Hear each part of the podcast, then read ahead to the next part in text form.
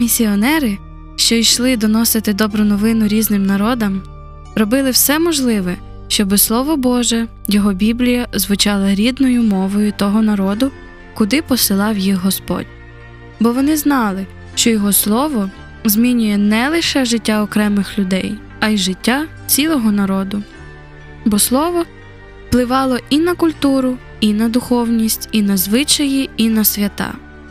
І в цьому році ми хочемо дослідити і висвітлити те, як Біблія та Слово Боже прийшла в життя українського народу, дізнатись, хто, як і коли перекладали її українською, і яке місце займало Боже Слово в житті визначних людей нашої країни. Отже, в рік Біблії слухайте передачу Біблія і Україна. Історія і сьогодення. Біблія і Україна. Історія і сьогодення. Спецпроєкт Олесі та Олега Блощуків. На сьогодні ми маємо десятки різних видань Біблії і Нових Завітів. У кожному домі є бодай примірник Слова Божого. І це вже не дивина. Але це стало можливим завдяки тому, що в часи реформації Біблія для багатьох людей Європи стала єдиним джерелом і мірилом стосунків із Богом, і шляхом для пізнання істини, і з бажанням розповсюдити цю дивну книгу, пов'язаний розвиток друкарства на Україні. Проголошуючи свій протест проти торгівлі індульгенціями в лоні католицької церкви. Монах Мартін Лютер опирався на те, що Бог сказав в своєму слові. Пізніше ця позиція сформувалась в один із принципів реформації соло скриптура, лише писання. Іншими словами, все, що потрібно для спасіння і побожного життя, Бог уже сказав і сформував у заповідях Святого Письма Біблії. І вона та єдина основа, на якій людина має будувати своє життя. Ці слова дали поштовх для великої кількості перекладів Біблії, щоб Божі слова були почуті кожною нацією його рідною мовою. Більше того, завдяки панові Гутенбергу розповсюджувати Боже Слово стало ще простіше. Почалося друкування Біблії у великих кількостях в різних країнах світу друкарство не оминуло й Україну, і саме тоді були надруковані перші книги, які сьогодні складають коштовний спадок нашої історії і культури.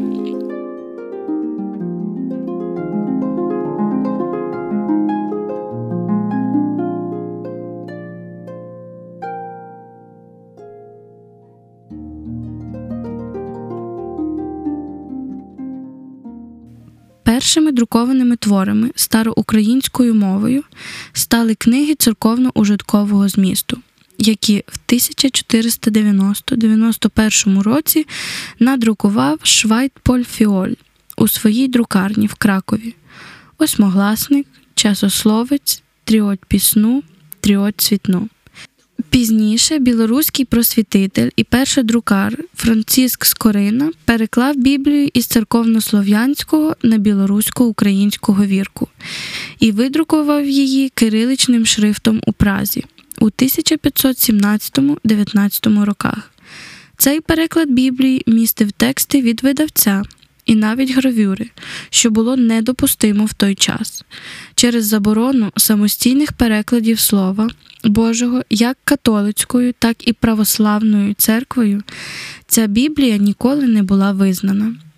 Проте, якщо бути неупередженим щодо історичних подій, то переклад з Корини випередив у часі німецький переклад Лютера серед перших українських видань XVI століття.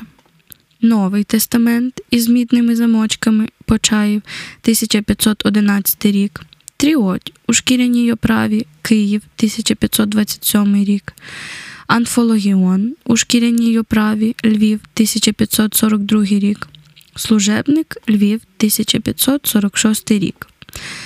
Можна згадати, що поряд із цими зразками книгодрукування далі випускали рукописні книги.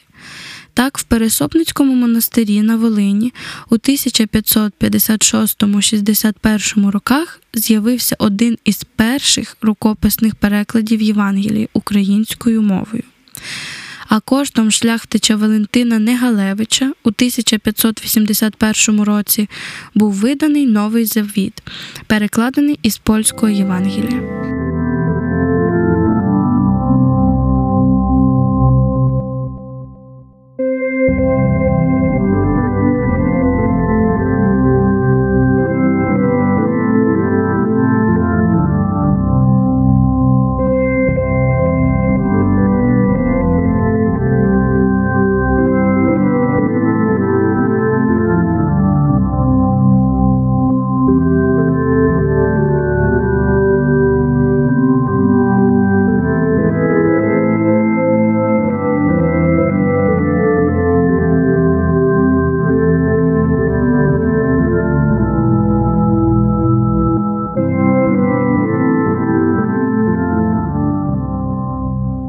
Перші згадки про друкарні на теренах України відносились до Галичини і Волині, які на той час були частиною Речі Посполитої. Братство міщан або просто братства на той момент стали відігравати велику роль у розвитку культури і освіти України. Їх засновували заможні міщани і жителі міст, щоб протистояти католицькій культурній експансії. Проте пізніше ці організації почали контролювати церковне життя, підтримувати талановитих людей, розвивати українську культуру і освіту. Тому першою друкарнею, яка виникла на теренах України, була саме друкарня при Львівському братстві, Онуфрійський монастир, яку тому подарував львівський міщанин Дропан Степан у 1460 році. Власне, це перший український друкар, який працював на теренах Речі Посполитої. Таким чином, виходить, що українське друкарство бере свої витоки із німецьких протестантських князівств, а не з Московії, як у нас прийнято вважати. Адже лише через 112 років до цієї друкарні приїхав Іван Федоров, щоби надрукувати там знаменитий апостол.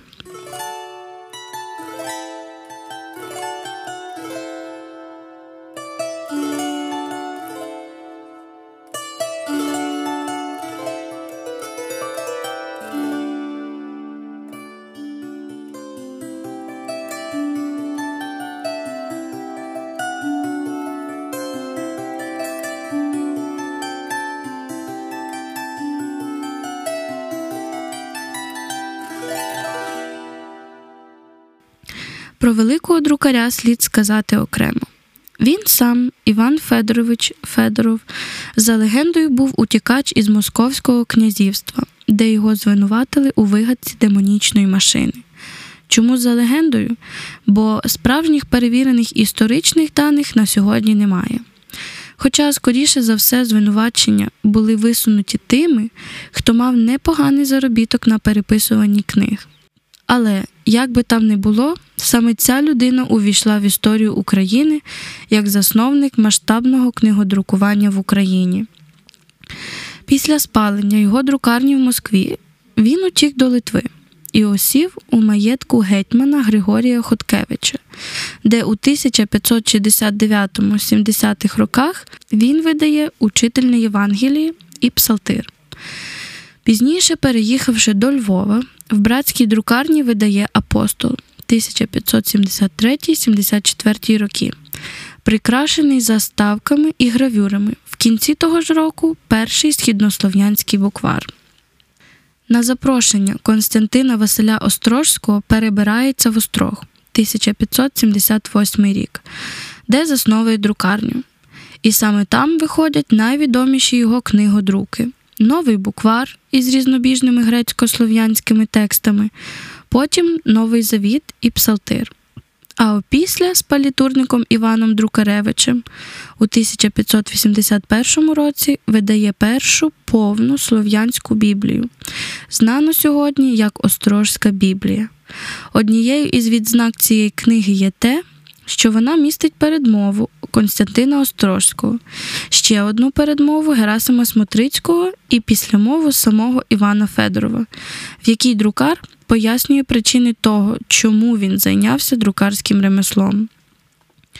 Вклад Федорова на українське книгодрукування важко переоцінити.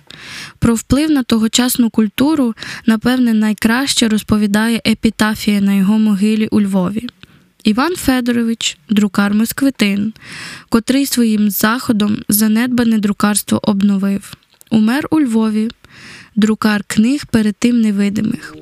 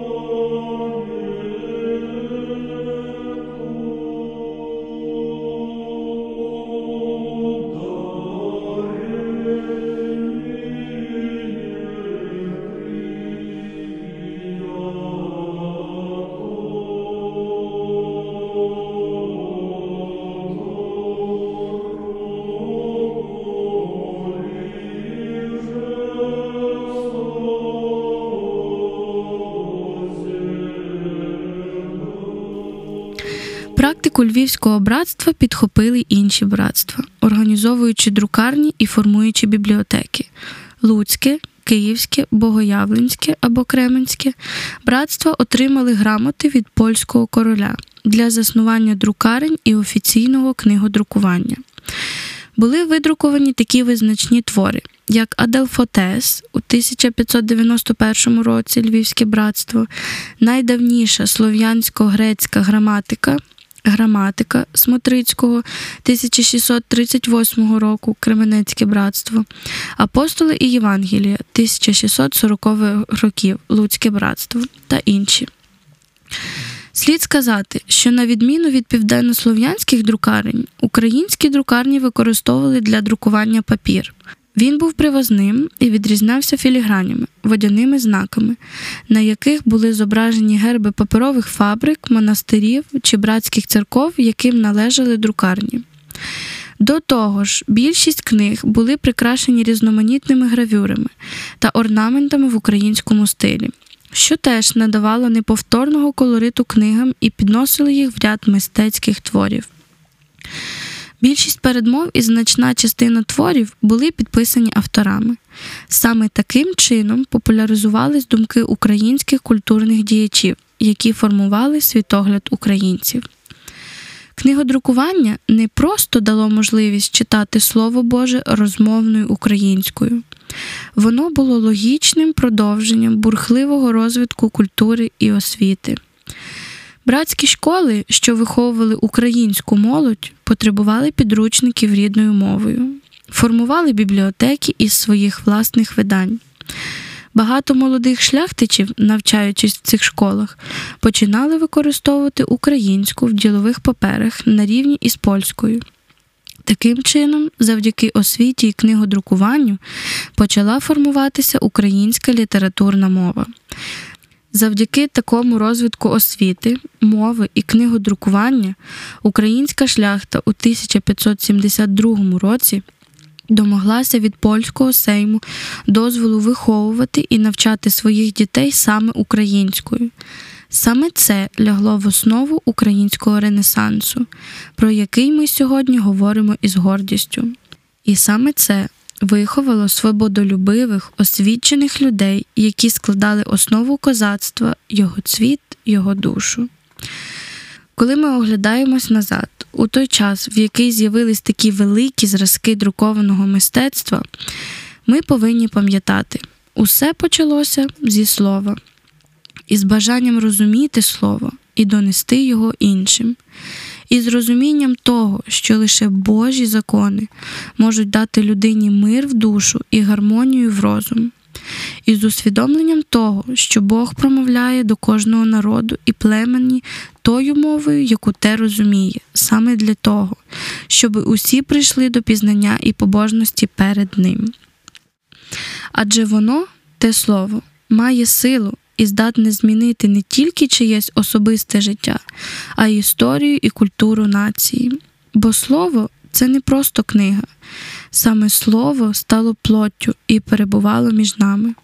Христос є тим Словом Божим, що відкрило шлях спасіння, тим словом, яке не можна знівелювати нічим, тим словом, яким увесь світ стоїть, яке дає силу мільйонам людей щодня робити подвиг віри і віднаходити Бога. І якщо ми хочемо, щоб наші слова мали такий же вплив, як і колись, нам потрібно, як і нашим попередникам, звернутись до слова, як першого джерела.